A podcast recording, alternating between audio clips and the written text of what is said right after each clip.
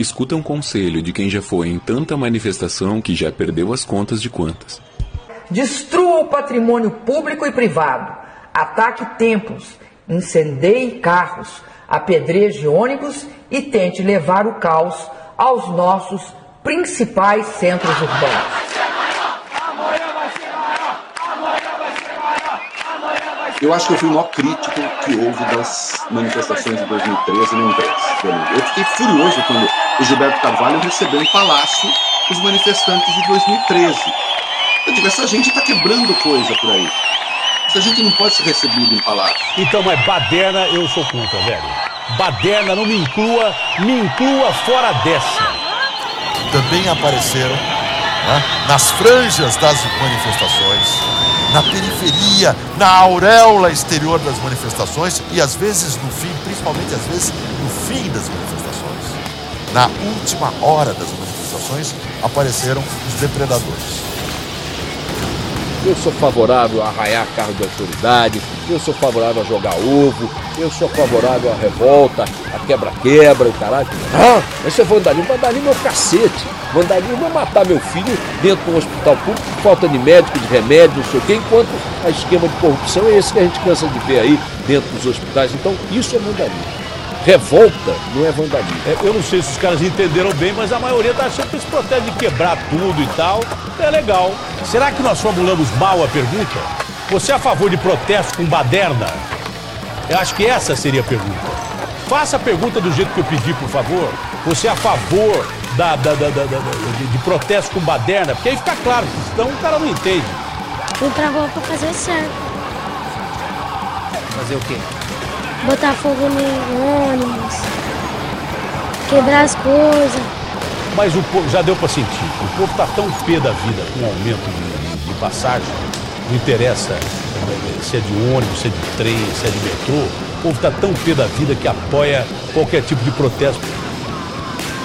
Apareceram grupos organizados, com a cara coberta, encapuzados, dispostos a enfrentar a polícia, quebrar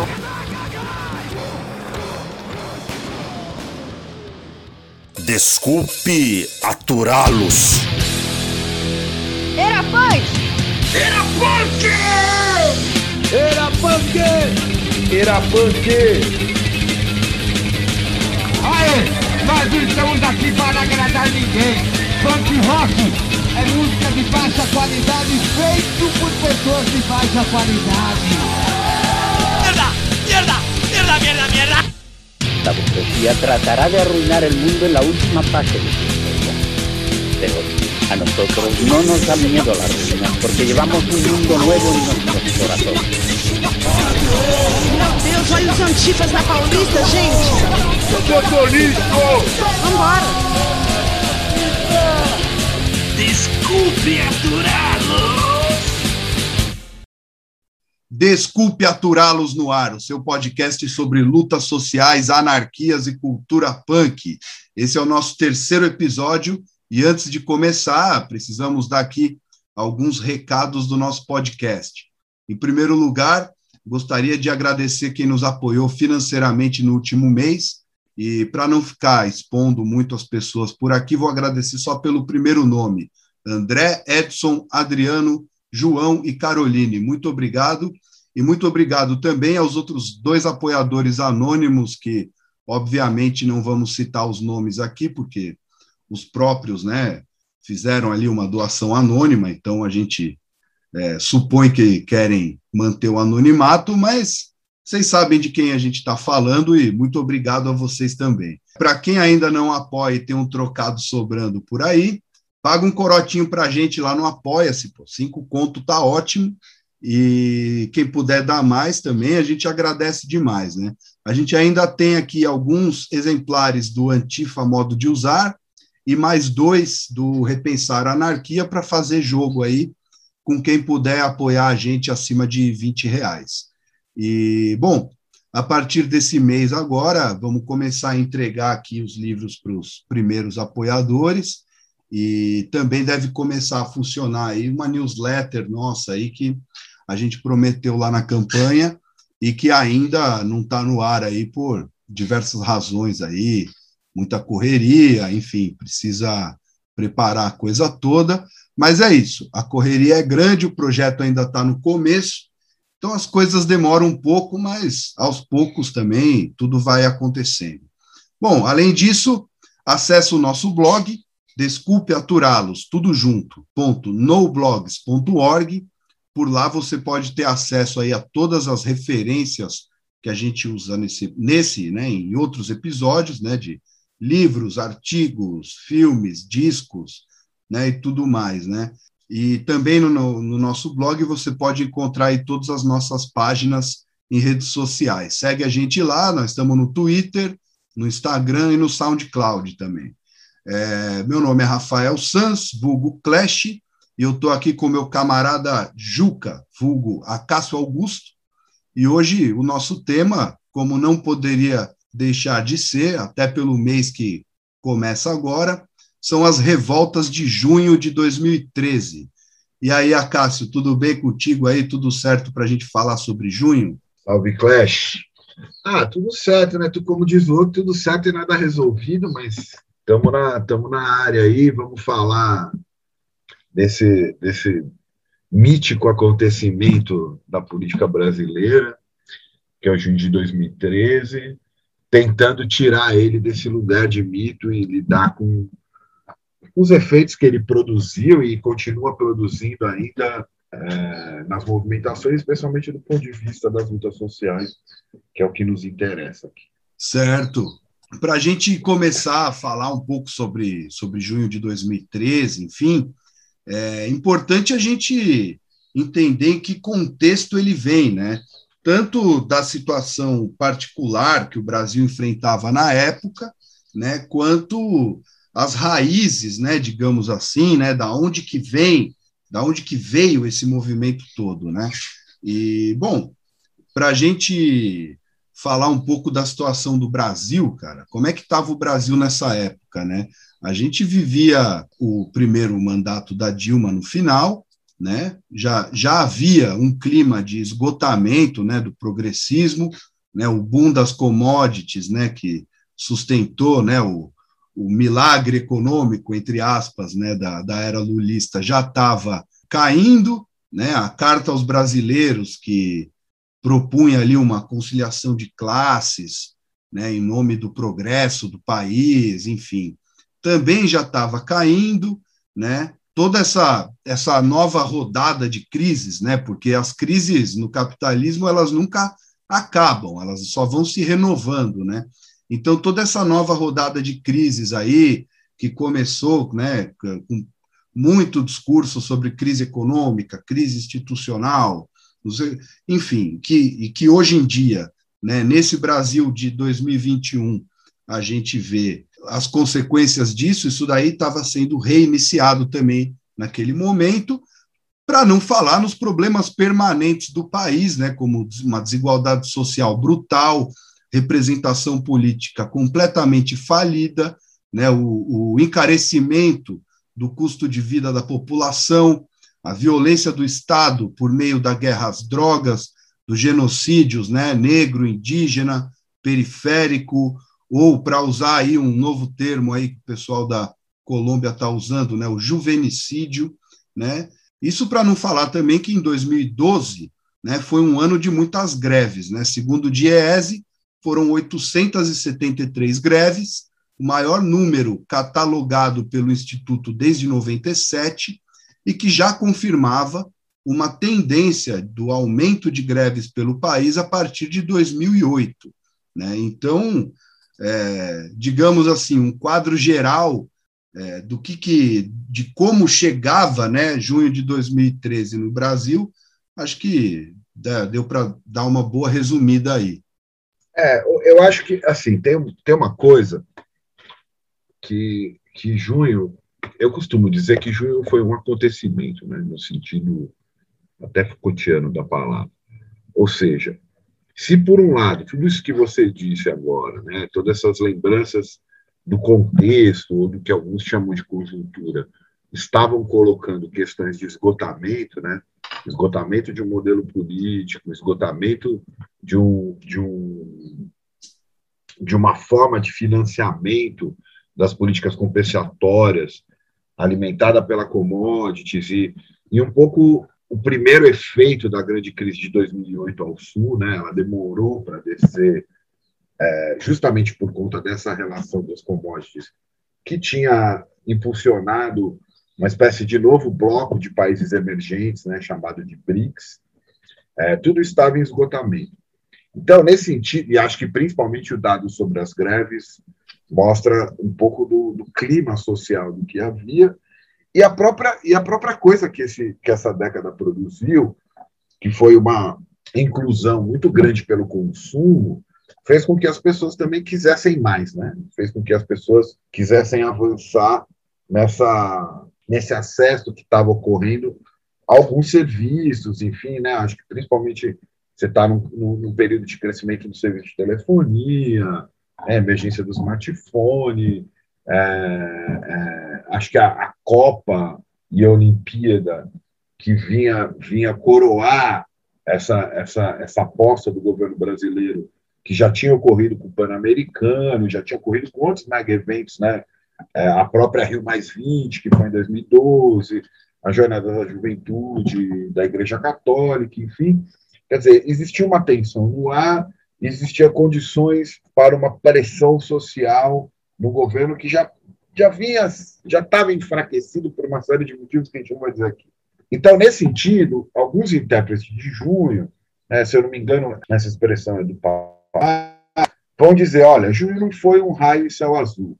Quer dizer, ao contrário de uma narrativa inicial sobre junho, né, junho não saiu do nada, não aconteceu é, é, é, embora imprevisível, ele não aconteceu sem, sem condições para que ele pudesse acontecer. No entanto, quando eu digo que ele é um acontecimento, eu também tento retirar junho dessa cadeia de causalidades que às vezes tenta se estabelecer na história, sempre a posteriori, né? Porque, de fato, se a gente se recoloca no acontecimento, ninguém estava esperando manifestações multitudinárias naquele momento mesmo com todas essas condições colocadas. Então, acho que um outro elemento importante para a gente pensar como que junho se formou, acho que não em termos de raízes, mas em termos de influências, condições, é, formas tal, tem a ver com a própria transformação dos movimentos sociais no âmbito planetário, né? Então você tinha como é, precedentes aí de junho o próprio movimento anti-globalização, então que, que vai imprimir formas novas de atuação dos chamados movimentos sociais. Né? Alguns autores da sociologia dos movimentos, um cara que eu gosto muito chamado Richard Day, que tem um livro é, é, que desde, a, desde o do título é bastante provocativo, né? Grammy She's Dead, é, é, um canadense, enfim, ele vai chamar isso de novíssimos movimentos sociais, né? Quer dizer, é, depois dos novos movimentos sociais que trouxeram pautas novas para esses movimentos dos anos 60 e 70, o feminismo, antirracismo, ecologia tal, mas que ainda funcionavam numa lógica de busca por hegemonia no espaço público, vão ser substituídos por movimentos que alguns autores também vão chamar de performativos, que visavam a sua aparição e a sua organização já a maneira da sociedade que eles queriam. Ou seja, se eles queriam uma sociedade livre, igualitária, horizontal, tal, a própria organização do movimento já incorporava essas formas e esses valores. E aí, claro, né, é, como o próprio movimento anti-globalização, uma grande influência do movimento zapatista, né, que foi, a gente tem que lembrar, a grande resposta ao triunfo é, liberal da globalização no final dos anos 80, começo dos anos 90, né, sintetizado aí na famosa expressão do cientista político estadunidense, nipo-estadunidense Francis Fukuyama, no seu livro Fim da História e o Último Homem, que era essa ideia de que a história teria acabado. Quer dizer, a história não. O Fukuyama, na verdade, nunca disse isso. Acho que muita gente pega esse livro pelo título. O que ele estava querendo dizer era que assim, a história até então se movia por uma disputa entre o capitalismo e o socialismo, que se esgotou com o fim da Guerra Fria. Né? Então, aquela história, tal qual conhecemos até então, teria acabado. O que o zapatismo vem dizer, desde o primeiro comunicado de 1 de janeiro de 94, era assim: não, existem lutas que estão colocadas e que, inclusive, estão fora desse enquadramento, digamos assim, é, estatal, né, da, do que estava se disputando em termos de hegemonia. Então, acho que uma coisa interessante é ele traz um, um, tipo de luta que não está mais vinculada a essa busca por hegemonia, ou se a gente quiser, em termos mais moderados, reformistas, o que uma certa teoria dos movimentos sociais vai chamar de busca por reconhecimento, ou seja, você mobiliza uma determinada pauta até que ela ganhe representação no Estado, né? então, por exemplo, o feminismo, até que os direitos da, das mulheres sejam reconhecidos pelo Estado dentro do sistema capitalista, liberal e tal. Então, acho que o zapatismo traz essa novidade e aí chega uma coisa que nos interessa, que é toda essa questão, seja das formas como os movimentos se organizam, seja dessa ideia que, que emerge junto com o zapatismo, que, segundo o, o politólogo John Holloway, né, vai sintetizar na expressão mudar o mundo sem tomar o poder, né, ela vai ter uma certa afinidade com as teses históricas do anarquismo. Né? Então, há um ressurgimento do interesse pelo anarquismo a partir do movimento antiglobalização, também pela presença marcante no N30, né, no 30 de novembro de 1999, das táticas Black Bloc, manifestação, né, isso também está documentado aí, como a Batalha de Seattle, tem vários trabalhos acadêmicos, tem até um filme que é, não é lá grande coisa, mas é interessante, que acho que chama justamente a Batalha de Seattle, então, junho, ela é, ele ele está numa confluência, né? A gente poderia dizer de, dos seguintes elementos: de todo esse contexto brasileiro que você acabou de descrever, da nova forma de atuação dos movimentos que emerge ali do, do movimento antiglobalização e do zapatismo, dessa influência do anarquismo barra autonomismo nesses movimentos, e, por fim, é, da mesma maneira que os efeitos da crise de 2008 demoraram um pouco para aparecer aqui, né, dos movimentos contra a austeridade que vão reagir a 2000, a, a crise de 2008. Né? A, a, primeira grande manifestação disso é o dezembro grego, em dezembro de 2008. Né, as ruas gregas vão ficar em chamas por meses, e, e, e tem todo o desdobramento lá que a gente não vai lidar aqui. E isso foi se manifestando nos pinguins no Chile, com o movimento estudantil em 2011, com o movimento da Praça do Pôr do Sol em Madrid, com o movimento dos conhecido como movimento dos indignados, né? com o Occupy Wall Street, que recoloca a grande oposição global, né? que é os 99% contra 1% de que domina o poder e a riqueza. Então, junho vem nessa, nessa toada, claro, a partir de uma pauta muito específica, que era a questão da tarifa, que também já estava ali sendo gestada, é, até, digamos assim, na ala mais moderada do movimento antiglobalização, porque o MPL, é, apesar de remeter à chamada revolta do Buzu em 2003 em Salvador, né, aos atos em 2004 em Florianópolis, né, o Léo Vinícius tem uma tese de doutorado muito interessante sobre isso, que vai chegar até junho, né? O MPL vai se constituir no interior do Fórum Social Mundial de 2005 né? É, e vai se capilarizar em todo o Brasil. Né? Mas em São Paulo vai ter uma atuação bastante marcante, sempre em oposição às administrações municipais da vez, o que fazia muitas vezes ele ter uma uma relação meio ambígua com a esquerda partidária, que desde a da, da Marta não ganhava a prefeitura, mas que vai, justamente em 2013, mostrar que não tinha essa, essa, esse, digamos assim, esse rabo preso, porque emerge as suas lutas justamente numa gestão petista, que era a gestão do Haddad. Né? Então, eu acho que compreender junho passa por duas coisas. Né? Primeiro, aceitar esse caráter inesperado né, de acontecimento, de revolta, de mudança, inclusive, do próprio tempo cronológico dessas lutas, e, ao mesmo tempo, considerar todos esses elementos, seja da conjuntura brasileira, seja é, é, das influências é, que estavam transformando as formas de organizar as lutas no mundo inteiro, né, no planeta inteiro. Então, pensar junho é pensar em tudo isso e, claro, e compreender que depois dele, tudo se transformou. Né? Não se trata aqui de dizer o que Júnior ganhou, deixou de ganhar, Não se trata aqui de entrar numa disputa estéreo se junho foi o começo do golpe, não foi o começo do golpe, se junho abriu a porta para a direita, não abriu a porta para a direita, se junho foi um ato revolucionário, não foi um ato revolucionário. Trata de compreender que, a partir dali, o jogo político em todos os âmbitos, seja no âmbito institucional, seja no âmbito das mobilizações dos movimentos sociais, passou a ser outro. Né? Novas coisas apareceram por conta de junho, né, as ocupações de escola em 2015, uma pluralidade gigantesca de coletivos, uma diversidade de ações táticas dentro de manifestação, respondidas também pelo próprio, pelo próprio Estado. Então, é, é, é público e notório para qualquer pessoa que tenha ido numa manifestação antes de junho e depois de junho, como que as forças repressivas se organizaram por conta disso, né, a forma da tropa de choque. Se alguém quiser fazer uma comparação, acho que deve ter isso no YouTube. Pega o que ficou conhecido como Batalha da Paulista, que foi o grande auge do movimento antiglobalização em São Paulo.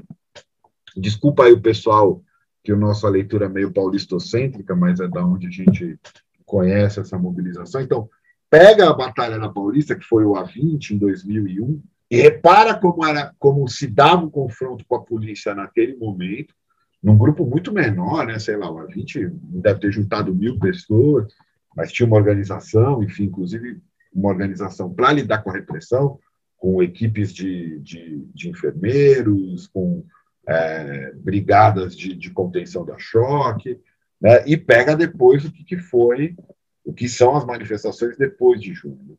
Você tem uma tropa de choque muito mais organizada, muito mais parametrada, vão chegar os dois grandes blindados israelenses aqui para a Polícia de São Paulo, vai ser criado o BAEP, né, que é quase uma polícia criada para reprimir manifestação do MPL e jogo de futebol.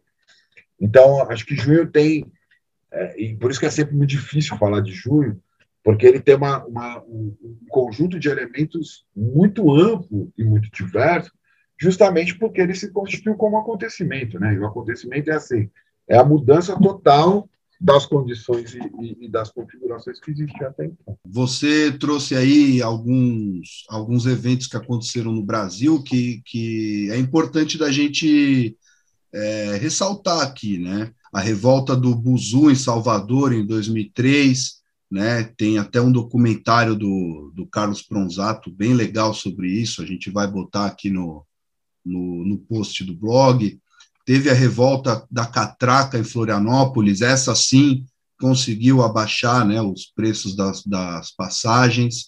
Aí, no ano seguinte, em 2005, né, teve essa articulação nacional do, do MPL no Fórum Social Mundial. E de lá para cá, em São Paulo, né, que é onde, onde a gente é e acompanhou, enfim, é, todos os anos tinha né, manifestações do, do MPL em todos os anos que a passagem aumentava, que foram, a partir de 2005, foram os seguintes anos: 2006, 7, 11, 12, 13, né? E, depois teve em 2015, 16, 17, 19 e 20. Ou seja, é, as tarifas, né, os tarifaços, é, enfim, tudo isso todo ano tem, né? E tudo isso vai gerando mais manifestações, né, mais mobilizações em, em cima disso. Então, quando chegou em 2013, já tinha né, um, um, certo acúmulo. E uma outra coisa que é interessante de se dizer é que, justamente dentro disso que, que o Acácio está falando, né, as propostas práticas dos movimentos, elas, elas iam de encontro a maneira como os movimentos sociais até então se organizavam. Né? A gente via, por exemplo, os carros de som foram abolidos né, por, por 2013, foram substituídos pelos jograis coletivos, enfim, tem uma, tem, tem uma série de questões, né, os movimentos organizados de maneira mais horizontal, é, sem, uma, sem uma centralização de, de, de liderança, enfim, uma série de questões aí que, que são interessantes até para a gente pensar a não adesão da esquerda institucional, porque o, o que estava sendo proposto eram práticas que justamente iam de encontro à maneira como a esquerda institucional costuma organizar né, os movimentos sociais e, e suas pautas reivindicatórias e tudo mais, né? Outra coisa aí interessante para se colocar é justamente que começo ali de, do, dos protestos tinha de tudo, né? Anarquistas, é, socialistas, gente de partido político, gente independente de partido político, tinha periferia, tinha classe média, né? O que não tinha, né? É, nos primeiros protestos eram justamente os bolsonaristas de hoje, né? Esse, esses daí foram aparecer depois. Mas aí eu acho que isso daí, esse tema aí vai acabar ficando para o nosso segundo bloco, né? Bom, para a gente fechar aqui, Acácio, queria te perguntar o que, que, o que faltou, né? A gente comentar a respeito dessa é, desse pré-junho, né? Dessas coisas que vinham que vinham acontecendo, né, que, que a gente já, já vinha reparando até chegar junho, né, porque, por exemplo, em São Paulo foi aprovado o, o, o aumento passou a vigorar no dia 2 de junho, né, e aí três ou quatro dias depois, acho que no dia 6, foi a primeira manifestação. Dia 11, dia 13, rolaram aquelas repressões brutais, inclusive com os editoriais aí da Folha, do Estadão, né, pedindo para retomar a Paulista. É não, é, não é exatamente pré, né? Já é com a coisa acontecendo, mas acho que você lembrou de uma coisa importante, que já existia uma insatisfação é, mais ou menos difusa, principalmente né, das pessoas negras, da periferia, em relação ao que era até então a política de segurança é, do Brasil. Né? Se tudo em relação, por exemplo, ao consumo, à economia, ao salário mínimo, é, ao, ao, papel do Brasil na, nas relações internacionais, se tudo isso era bastante louvado, né? hoje em dia se sente até saudade disso e tal, se tem uma coisa que de lá para cá está igual ou pior, né, e que não houve grande interesse, mesmo desse governo progressista, foi a política de segurança. Tá? Então, nesses 10 anos, o Brasil intensificou demais o encarceramento, as polícias cresceram, criou-se uma série de, de, de dispositivos de segurança, né, ou criou-se uma série de mecanismos atrelados ao dispositivo de segurança nesse tempo, e o estopim, né, é, não, não, a causa, mas assim, o estopim do crescimento foi justamente essa associação entre segurança e mídia, né? É, quer dizer, depois do ato que respondeu a esses editoriais do, do, Estadão e da Folha sobre retomar a Paulista, sobre acabar com os vândalos, sobre manter a ordem na cidade, é que as, as manifestações se multitudinaram, né? quer dizer, se tornaram é, gigantescas em reação à ação da polícia e no, na própria mudança da narrativa é, jornalística, né? que se no primeiro momento estava incitando a polícia a reprimir os manifestantes, achou que a dose foi um pouco grande demais né, do, do remédio, e aí trocou de, de, de, de posição. Né? Acho que tem, a gente tem dois, né, três vai, é, é, episódios curiosos e interessantes sobre isso. Né? O primeiro deles é a posição do Jabor, que à época era o grande comentarista do Jornal da Globo, do, do jornal O Globo, né, que começou chamando os manifestantes de vândalos, e que eles tinham que ser reprimidos, e que eles estavam a serviço tal. E aí ele faz uma espécie de retratação, dizendo que ele estava errado, que os manifestantes estão, estavam certos. Tal. Claro que tem uma série de interesses aí que a gente não vai entrar aqui, mas o fato é, ele mudou de posição. O segundo é a própria mudança de posição dos jornalões, né, dos jornalões, principalmente os paulistas, é, Folha e Estado, que vai fazer um. Se num primeiro momento já na manifestação, acho que de 6 de junho, tinha feito um, um, editoriais bem contra os manifestantes, que vai dar na, na grande repressão do dia 13, eles começam a adotar um tom crítico, mas é aquele tom crítico sempre assim, né? O despreparo da tropa e assim por diante. E o mais engraçado de todos, e significativo, inclusive do ponto de vista popular, que é a enquete do Datena se queria manifestação com ou sem violência, com ou sem vandalismo. Ele troca a pergunta ele, e né, todo mundo responde que queria com vandalismo. E, e marca, eu acho que o começo de como vai se tratar junho, né? que é justamente estabelecer esse corte entre manifestante pacífico e o vândalo. E vai ser esse corte que vai trazer o bolsonarismo, o que depois vai se chamar de bolsonarismo, para dentro das manifestações. Né? Porque daí vai se entender que quem está ali manifestando pacificamente é legítimo, é democrático e tal, e quem pratica vandalismo tem que ser reprimido. Então, esse corte, né, a toda essa polêmica né, que eu falei no começo, mas se tem um lugar onde você pode dizer que a direita e a extrema-direita, na verdade, é, se sentiu autorizada, estou falando num contexto bem de São Paulo, a ir para a rua, esse corte está justamente na divisão entre manifestante pacífico e vândalo, que vai produzir um cidadão de bem, e que no dia 17, se eu não me engano, eu tenho anotado as datas aqui, vai se expressar na Fiesp, projetando a bandeira do Brasil no seu, no seu, no seu prédio. É, ali é a senha, ali é a virada, né? É, claro, a coisa não se dá de uma maneira imediata, ainda vai haver disputa, tal, mas o grande recorte é esse recorte em torno da política de segurança, em torno de como os agentes de segurança vão lidar com a manifestação, que vai diferenciar manifestante pacífico de vândalo e produzir o que hoje se chama de cidadão de bem.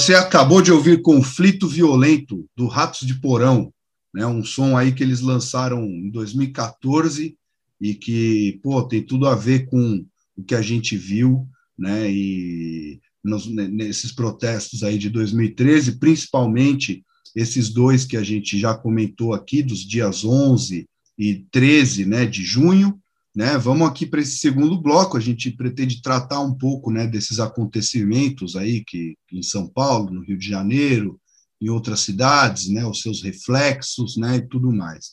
Como a gente falou aqui né, já no, no, no primeiro bloco, o aumento em São Paulo começou a vigorar no dia 2 de junho. Né? É, ele foi dado a partir do dia 1 e, e, entrou em vigor no dia 2. Né? No dia 6 já teve a primeira manifestação, depois no dia 7 e depois no dia 11, né, quando a manifestação né, contra o aumento, né, a campanha contra o aumento das passagens ganhou um pouco mais de corpo, né, a repressão foi brutal nesse dia. E aí co começaram a ter aí as, os primeiros presos né, das manifestações, né, a gente viu esses editoriais aí da Folha de São Paulo, do Estadão, da Veja, né, de outros de outros veículos de comunicação exigindo, né, repressão às pessoas, né, o que culminou, né, no ato do dia 13 de junho, naquela repressão brutal onde o fotógrafo Sérgio Silva, né, grande Serginho, perdeu é, um olho né? Mas isso também não é coisa nova, né? Em 2006, né, também, né, numa campanha contra a tarifa, uma grande camarada nossa aqui, que eu não, não sei se eu posso citar o nome dela também, acabou perdendo um pedaço do dedo, né, com uma bomba da polícia. Mas, enfim, é, a gente vê bastante, né, a gente viu bastante esse recorte, né, do manifestante pacífico, né, e do vândalo, aquilo que o Acácio vai dizer depois que é um recorte biopolítico. Inclusive, tem um livro né, do Pablo Hortelado, que chama 20 centavos e a luta contra o aumento. Ele é do Pablo Hortelado, da Luciana Lima, Marcelo Pomar e Helena Juden Snyder, que é um livro que, que vai que ele é bem factual, né? Ele vai apresentando aí alguns algumas aspas de relatos, é, uns trechos aí desses editoriais, com todas é, é um livro críticas. fundamentalmente de análise do papel da imprensa, né? No, Sim. No, durante os atos. E com todas as críticas que a gente possa ter hoje em dia ao Pablo Hortelado, é, ele é um bom livro para se rememorar aí todos esses fatos né, que aconteceram. Né? E sobre o Sérgio Silva, né, eu queria só dar aqui mais uma indicação, que tem um livro dele chamado Memória Ocular, Cenas de um Estado que Cega, que ele escreveu aí em parceria com o Tadeu Breda, e que ele conta aí a história dele, né, em junho de 2013, né, como é que foi, né, um, para um Grande fotógrafo. Tadeu Breda da editora Elefante. Isso. É, inclusive, o livro, se eu não me engano, ele é da editora Elefante. É isso aí, da editora Elefante mesmo. E, o, e aí ele vai narrando aí, né, essa história dele em 2013, né, como que ele perdeu o olho, é, como que foi né, todo o porvir disso, né, inclusive depois né, de, algum, de algum tempo, com ele sendo responsabilizado pela própria cegueira, mas enfim, né, isso daí isso já é outra história, a gente pode até um dia trazer o Serginho aqui para falar. Mas vamos continuar aqui, Acácio. É, uma coisa interessante para a gente seguir nesse papo, é no dia 17 de junho, como você citou, que teve né, aquela coisa multitudinária, que foi o dia que essa direita, que hoje a gente conhece como bolsonarista, se sentiu à vontade de ir para a rua. É interessante lembrar que, é, desde 2006, né, quando teve aquele primeiro movimento Cansei, capitaneado pelo Dória, é, contra o mensalão e tudo mais, né, quem fazia a comissão de segurança desses, desses, é, dessas manifestações do movimento Cansei era uma gangue de white powers de São Paulo chamada Front 88. Né? E, mais tarde, né, em 2011, esses caras, junto com carecas do ABC, do subúrbio e outros e outros white powers fizeram também em São Paulo a primeira manifestação pró-Bolsonaro.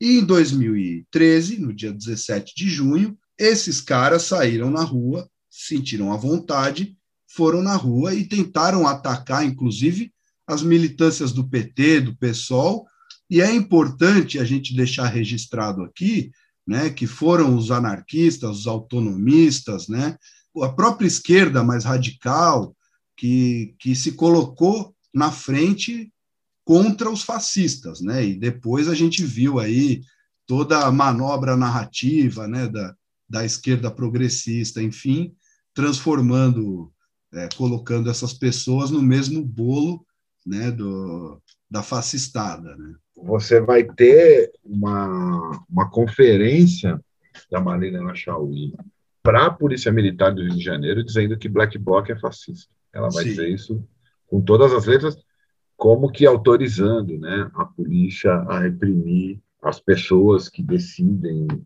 é, adotar uma tática de enfrentamento, tática black bloc dentro do, das manifestações. É, eu, eu penso que é, essa questão, principalmente pensando no contexto de São Paulo, né, que eu acho que é um pouco da onde que sai, porque quando a gente conversa com a galera do Rio, com a galera é, de Minas, galera de Fortaleza, né, lá do Ceará, é, é, essa mudança foi um pouco mais lenta, né? Vitória também, no Espírito Santo. É, mas aqui eles, eles pularam no, no, no, em cima muito rápido, né? Teve até iniciativas pontuais, assim, eu lembro de uma campanha, se eu não me engano, foi da galera da Mafalda, né? Que saiu colando uma coisa, um patriota um idiota, essa tentativa de captura do patriotismo é, primeiro, na dissolução da própria pauta específica, né? então não é por 20 centavos, é por direitos tal.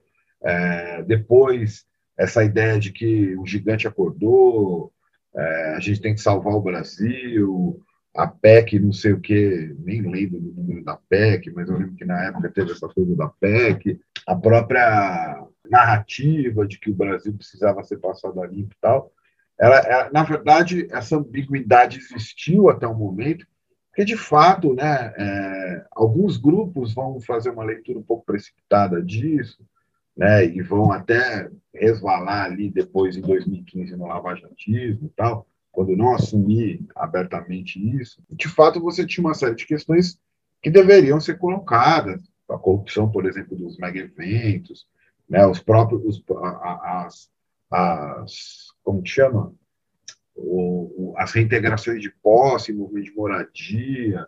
Acho que o Comitê Popular da Copa botou isso bastante em evidência. Aí já no desdobramento né, de 2013, né, os atos de 2014, enfim, principalmente em torno da Copa, com repressão brutal ali em frente ao, ao sindicato dos metroviários, quilômetros antes de chegar na, no palco de abertura da Copa, né, que foi o, o estádio novo lá do Corinthians. Então, você tem já nesse momento uma tentativa de, de captura, mas os movimentos continuam acontecendo. Né? Você, é, é, de fato, em termos numéricos, a ala mais radical era minoritária, a direita tentou ver nisso um, um momento de repercussão das suas pautas que estavam rodando em falso, como você lembrou, desde o movimento Cansei lá em 2006, né, e que tinha como uma das suas pautas principais a redução da maioridade penal, isso é bom lembrar, porque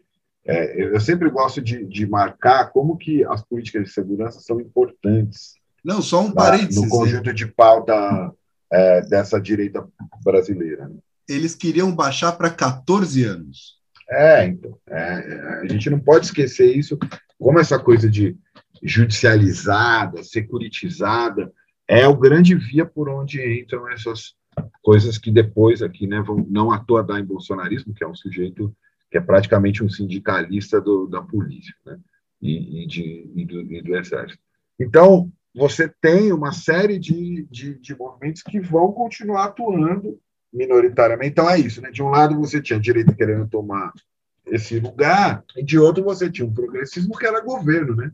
Então tinha suas limitações, inclusive como eu disse, aí mobilizando seus intelectuais para é, fazer o mesmo discurso da direita contra os grupos anarquistas e autonomistas. E nisso a gente vai ver né, como os eventos seguintes, né, pensando agora um pouco mais no, no contexto do Rio, né, é, a Ocupa Câmara, né, toda a campanha de criminalização da Elisa, né, que vai ser vendida aí como a grande líder dos black blocs, o que é um, uma completa piada, assim, em vários sentidos, mas que foi terrível, né, porque foi capa da Veja, aí matéria da, da época dizendo que existia um sítio onde se treinava black bloc aqui em São Paulo, é, tentando, mais do que tudo, vincular, principalmente os movimentos anarquistas, ao terrorismo. Então, você não vai ter a lei de terrorismo por conta dos mega eventos só em 2016.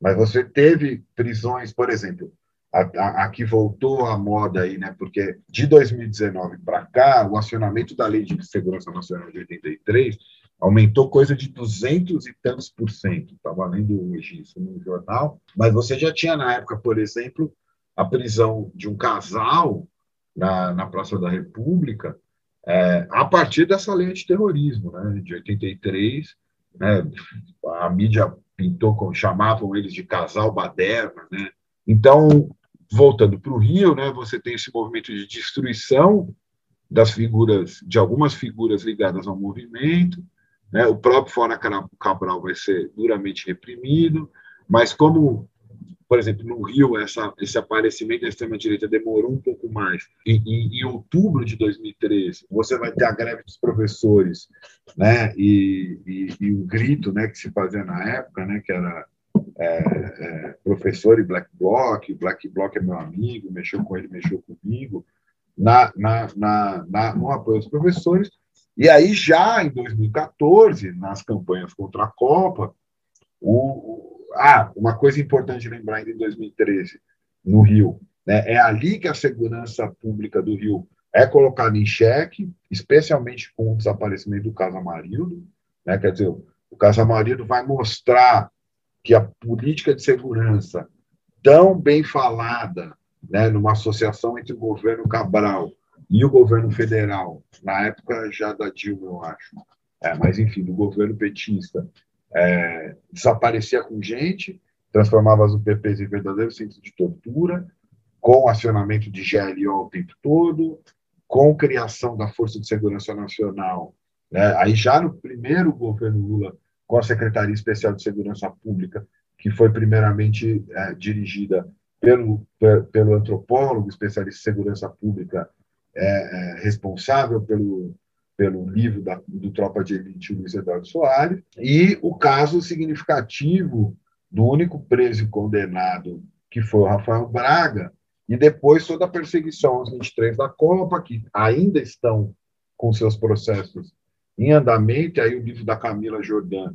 é bem interessante para acompanhar isso, tanto o livro da Camila Jordan, quanto o, o, o, Pequena Prisão, que é o livro do, do Igor Mendes, é, que também teve a prisão, foi preso durante essa época, mas o caso significativo do Rafael Braga, né, que é, foi tomado como um bode expiatório, como um, um, sujeito em situação de rua, jovem negro tal, vai virar bode expiatório de tudo isso, condenado, ficou preso, depois associado ao uso de drogas, enfim, com todo o aparato que, que, que se coloca aqui.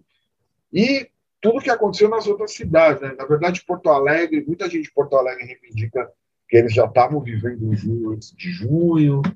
É, Belo Horizonte vai ter manifestações gigantescas, a ponto de ter gente morta pela polícia jogada do viaduto. Né? E BH vai criar uma cultura militante muito interessante a partir daí, com, próprio, com as próprias assembleias no viaduto de Santa Teresa, que depois vai virar um grande centro. Vai virar, não, acho que já era, mas vai crescer muito a Batalha do Viaduto de Santa Teresa, que hoje projetou uma série de cantores de rap que têm relevância nacional, como Chong, FBC e tal. Recife, que vivia o, o, o processo da ocupação estelita, né? então essa questão urbana também, a partir da tarifa, ganha muita repercussão, né? Então, vários movimentos contra especulação imobiliária, como ocupação estelita. No centro de São Paulo vai ter o pessoal do Parque Augusta. É, em Brasília você vai ter uma série de ações. Né? Fortaleza vai ser também vai ter um, uma, um movimento contra a Copa muito forte. É, acho que Vitória vai ter também, no, enfim, você tem uma série de atos que vão se, se, se pulverizando, mas aí é interessante notar que a estratégia de, de sufocamento de junho no primeiro momento, e aí juntando um pouco junho e os atos contra a Copa, né, vai ser de um lado né, um governo progressista que vai usar dura repressão, perseguição, prisão, violência brutal das polícias nas manifestações, e de outro essa tentativa né, de captura das pautas, tirando ela de um campo de transformação radical para essa, essa narrativa de o Brasil precisa ser passado a limpo, o gigante acordou e coisa do tipo. Né? Então, acho que é, é, junho tem, tem, no seu decorrer, tem essas, é, é essas duas características que são importantes acompanhar. Né?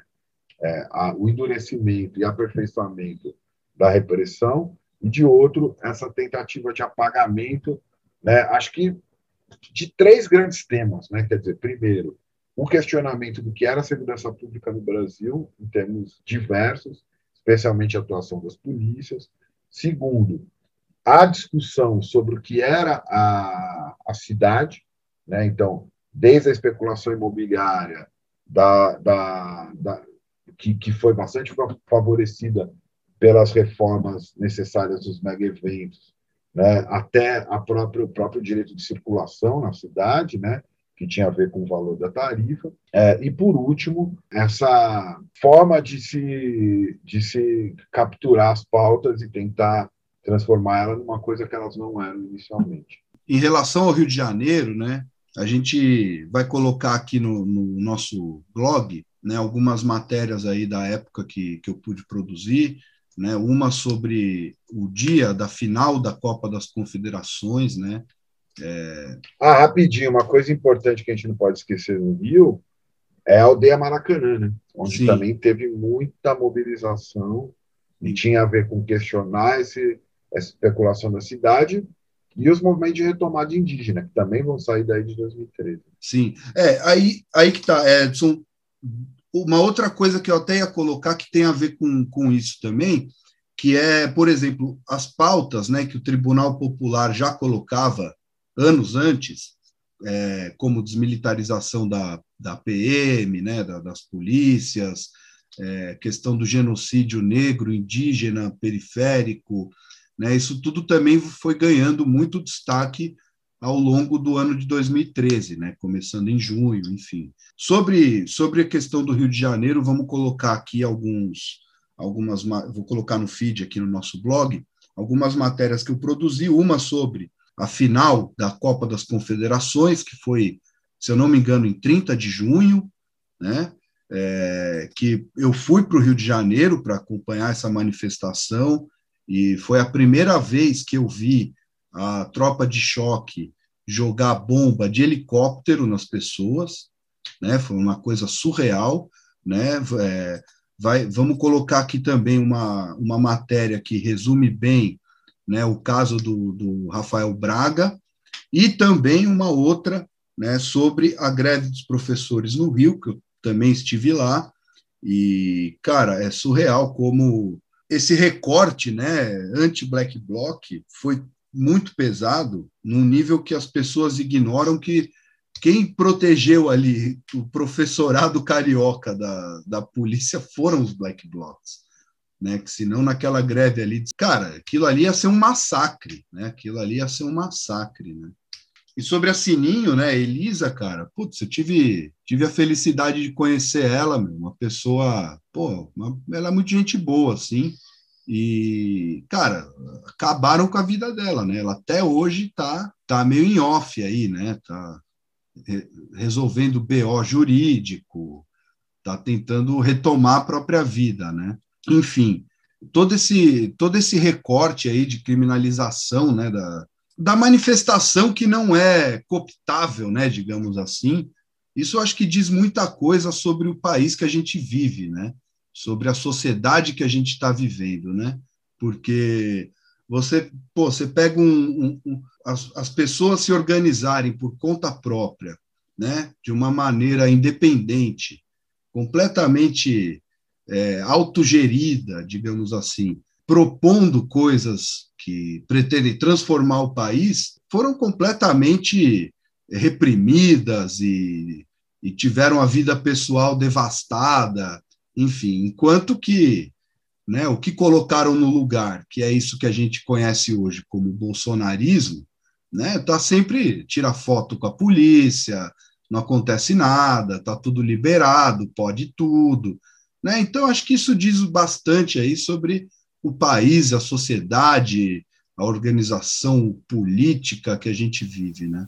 Pode borracha e bola de gás, presente no Estado, para trabalhadores. Pode borracha e bomba de gás, presente no Estado, para trabalhadores.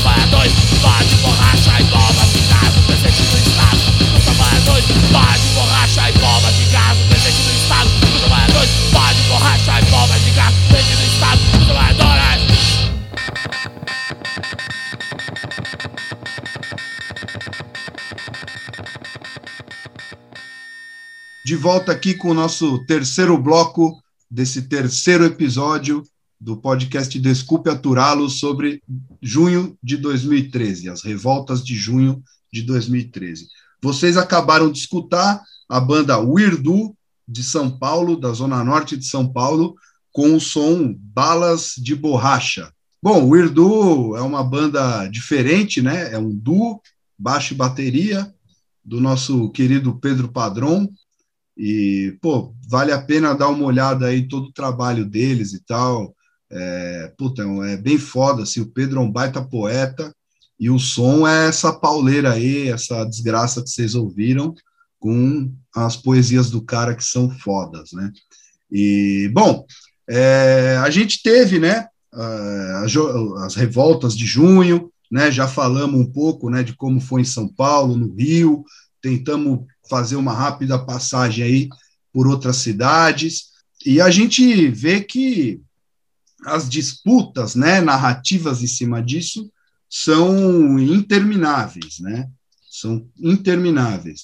Mas o que que o que que a gente vê, né, aqui nesse podcast, né? O que que a gente vê como é, entre entre aspas, né, os legados, né, de Júnior, já que essa palavra foi tão é, explorada, né, é, nos últimos anos, especialmente falando sobre esse tema, mas não só, né. Para início de conversa, toda toda a maneira de se organizar, né, e, e, e a maneira de se colocar as pautas, né, que mais tarde mais tarde apareceram ali nas ocupações secundaristas em 2015 em São Paulo, que assim, em questão de poucos dias, é, a capital paulista foi de uma escola ocupada para mais de 100, né? Isso se estendeu para o Rio de Janeiro, se estendeu para Goiás, né? Em Goiânia mesmo teve uma repressão brutal da, da PM goiana,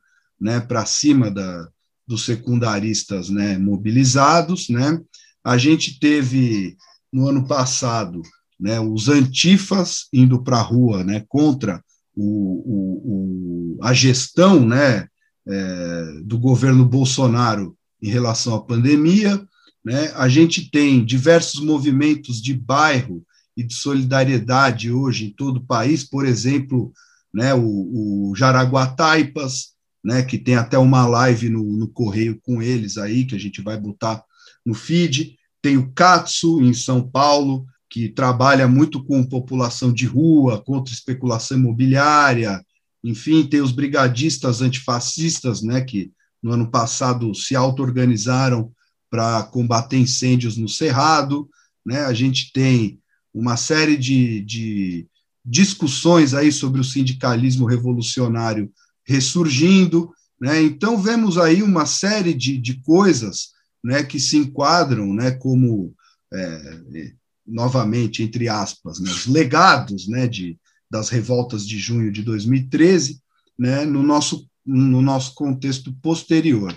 É, eu acho que especialmente essa questão de abrir caminho para outras formas de atuação é, em movimentos sociais, né?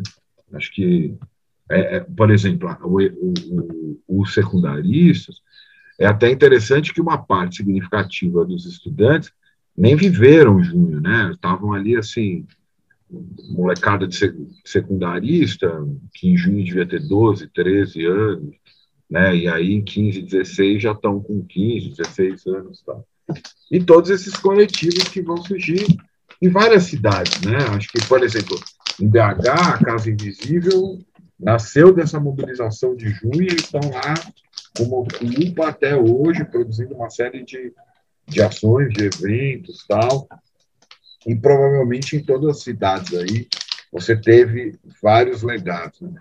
São Paulo, a coisa foi um pouco mais lenta, digamos assim. É curioso notar como que a gente tinha mais espaços é, antes de junho, um pouco como efeito do movimento antiglobalização, né? Então, Germinal, Espaço Impróprio, a própria Mafalda, e como que depois de junho essa, esses espaços não surgiram, mas surgiram essas mobilizações. Eu acho que aqui eu me sinto, me sentia, né? Me sinto ainda mais conectada é, o Katsu, né? Mas também é, uma generalização de que é possível produzir uma, uma militância que não esteja vinculada é, a um partido, a um sindicato, né, uma organização burocratizada, e acho que uma coisa que a gente não precisa listar aqui, as pessoas vão ter facilidade de encontrar, mas também muita, muita produção de, de outras mídias, né, de mídias, é, digamos, alternativas, né, é, que, que vão produzir outras narrativas. Claro, no campo da captura progressista, isso se traduziu com o rebrand do Fora do Eixo, que já tinha atuado eleitoralmente ali no Existe Amor em SP, mas que depois virou Mídia Ninja e é uma grande agência de publicidade progressista. Mas você teve iniciativas menores, né, foram muito interessantes, né, por exemplo, é, como hoje ainda atua cobrindo uma série de atos e situações da agência Pavio, que nasce um pouco da experiência de uma galera dentro da favela do Moinho, que também vai ganhar repercussão por conta é, das mobilizações de junho de 2013, né? Toda, todo o engajamento contra a violência que é produzida no centro de São Paulo, a pretexto de destruir a Cracolândia, vai nascer daí também. Acho que o Cato passa um pouco por isso, a figura do Padre Júlio. Você vai ter uma certa retomada do centro que vai ficar ali né, entre a gentrificação e a crítica a essa gentrificação sendo mobilizada, uma série de coletivos preocupados com isso. A própria pauta da segurança pública vai ganhando radicalidade em outros grupos, né? Então, uma maior visibilidade para movimentos de mães que já existiam, como movimentos Mães de Maio, a própria formação é, é, da Frente pelo Desencarceramento, que vai ter repercussão nacional. Então, você tem frente em São Paulo, você tem frente em Minas, tem frente no Rio, né, é, colocando a pauta do abolicionismo penal em meios populares. Então, né, coletivos de, de, de, amigos e parentes de pessoas presas, como a Ampará, é, a própria Marcha da Maconha, que já existia, mas que também vai ser muito alimentada por esse efeito de junho, e, e, e acho, pelo menos na minha avaliação, radicaliza essa discussão é, da legalização para uma crítica forte ao proibicionismo, aos efeitos violentos do proibicionismo, e aí não só em torno da maconha, mas em torno da proibição de todas as drogas. Isso é uma coisa importante de falar, né? Em torno dessa disputa aí, se junho foi, o começo do golpe não foi e tal, acho que independente dela, abaixo dela, abaixo desse radar que tenta governar junho, né, seja a direita, seja a esquerda, você tem uma série de experiências que se tornaram possíveis a partir de junho, e que elas estão atuando aí, que de repente, tal qual o MPL era um movimento absolutamente minoritário é, quando o juiz estourou, pode ser a fagulha de uma nova revolta, que é o que a gente está precisando, porque o contexto está cada vez mais brutal. Sim, e nesse sentido, a gente teve, né? Estamos gravando aqui no domingo, dia 30, né? A gente teve ontem, no dia 29 de maio, né, uma série de atos aí, de manifestações em todo o país, né, contra o Bolsonaro, por vacinas, enfim, e que a gente sabe que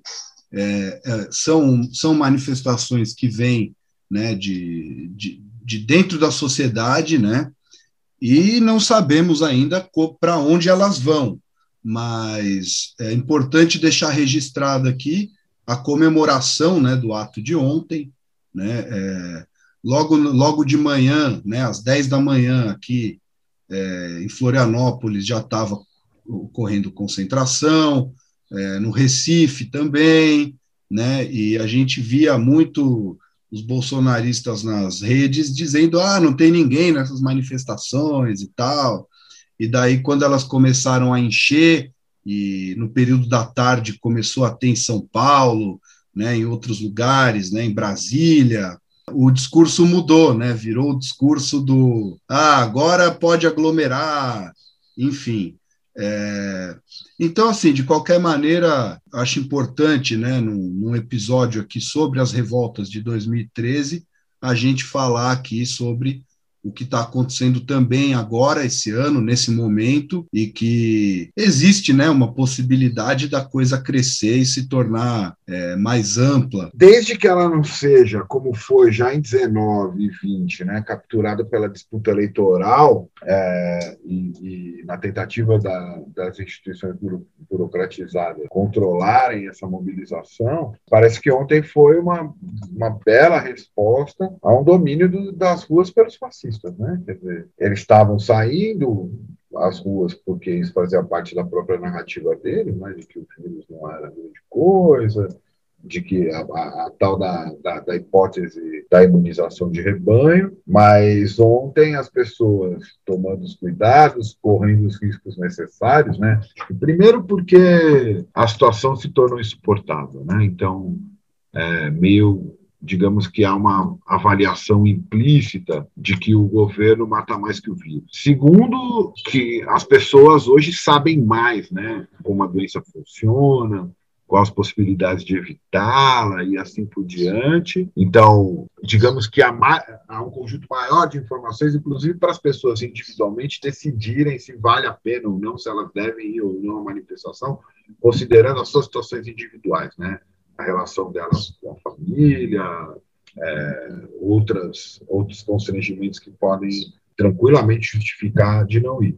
E quem achou que tinha que ir, né, também, em, muito, em muitos casos, já está sendo exposto ao vírus, né, é aquela coisa assim, né, por que, que pegar ônibus, trabalhar, ir para o supermercado é moralmente justificável e fazer uma manifestação não, né? Isso acho que em nada iguala é, quem saiu às ruas ontem a uma narrativa, digamos assim, negacionista do vírus, como eram do, das manifestações bolsonaristas. e ver o que, que vai sair disso, né? Acho que essa que é a grande questão. Estamos no aguardo aí para ver os desdobramentos disso. E sobre 2013, eu acho que o que fica é aquilo que o, que o Bakunin colocou em muitos dos, dos seus livros, né, em muitos dos seus escritos, que é a capacidade de se revoltar, né? O, o ato de se revoltar é o que nos torna humanos.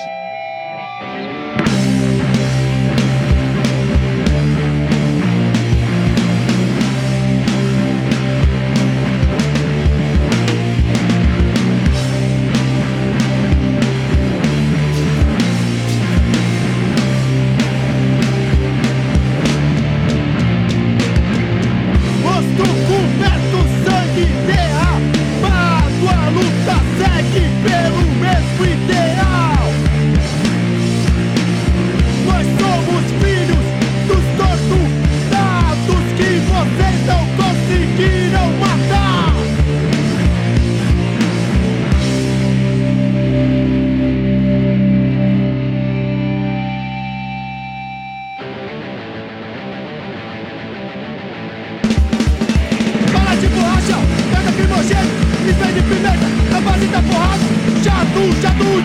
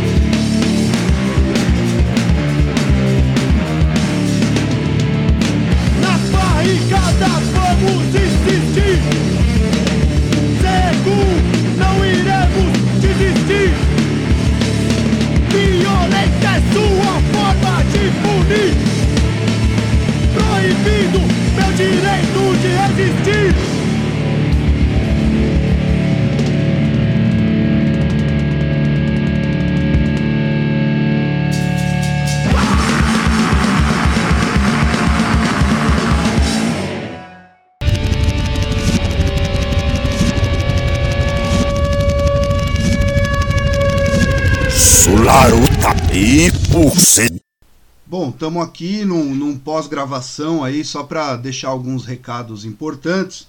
Né? Lá no nosso minuto 11 e 30 segundos, mais ou menos, né? quando o Acácio falou é, a respeito do, do, de junho não ter sido lá uma maravilha, não lembro exatamente a frase que ele usou, é, mas o áudio nosso falhou ali, ele estava se referindo ao Pablo Hortelado, né, que inclusive é um dos autores aí de um livro que a gente citou, né, 20 centavos, a luta contra o aumento, onde ele é, é coautor, né, junto com Helena Juden Snyder, Luciana Lima e o Marcelo Pomar, né, e bom, essa última música que vocês ouviram é da banda A Ferramenta, do seu disco Sementes. A música chama Barricadas, né? Tá aí no, é, nos apps aí de música, tá no YouTube, enfim, tá num monte de lugares aí. E é uma banda que eu toquei, né, durante 10 anos e que a gente tá mandando aí alguns CDs aí para quem aderiu ao nosso apoia-se, né? E bom, além disso, é, como eu estou alugando vocês aqui mais uns minutos, então nós vamos soltar aí mais dois sons aí para o final, é, para né, dar, dar um pouco mais de, de música aí para o nosso episódio, certo? Então a gente vai ouvir agora é, Tara Bipolar, né, que é uma banda muito da hora mesmo, de um pessoal de São Paulo aí, muito firmeza, né? Entre eles está até o Suna, né, do Desobediência Sonora é o baixista, né, um, um grande parceiro nosso. E na sequência vamos ouvir também o hino às ruas, né, que foi né, um, um, uma música criada para os protestos de 2013 pelo coletivo Maria Baderna. Né, isso lá naquela época ainda, né, o coletivo de São Paulo né, criou essa música. E aqui a gente vai, vai tocar a versão reduzida, né, porque o podcast já está gigantesco mas no nosso feed aqui no nosso no, no blog do Desculpe Aturá-los, é, vamos colocar o link para a versão completa, que aí tem 11 minutos, né? E para além da música em si, tem um monte de áudios e de, de palavras aí interessantes, né? Bom, é isso. Se você tem uma banda e quer tocar aqui no nosso programa também, você pode escrever para desculpeaturalos@raisup.net, mandar um som da tua banda e a gente vai escutar e se couber no programa a gente vai colocar para tocar sim. E é isso. Até o mês que vem. Muito obrigado para todo mundo que ouviu aqui, teve aqui conosco.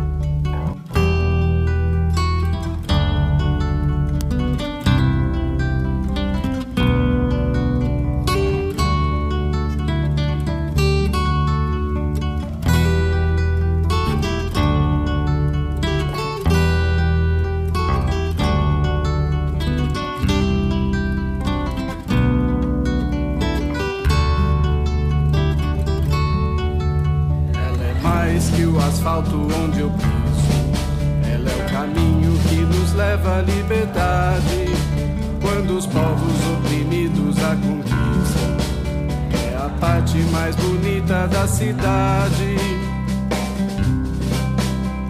É ela quem escuta os nossos gritos. O riso, o choro, o lamento de dor. As bombas, disparos, os golpes brutais de quem pratica a guerra e fala em paz. Ela é dos cantos das batucadas, teu é povo unido.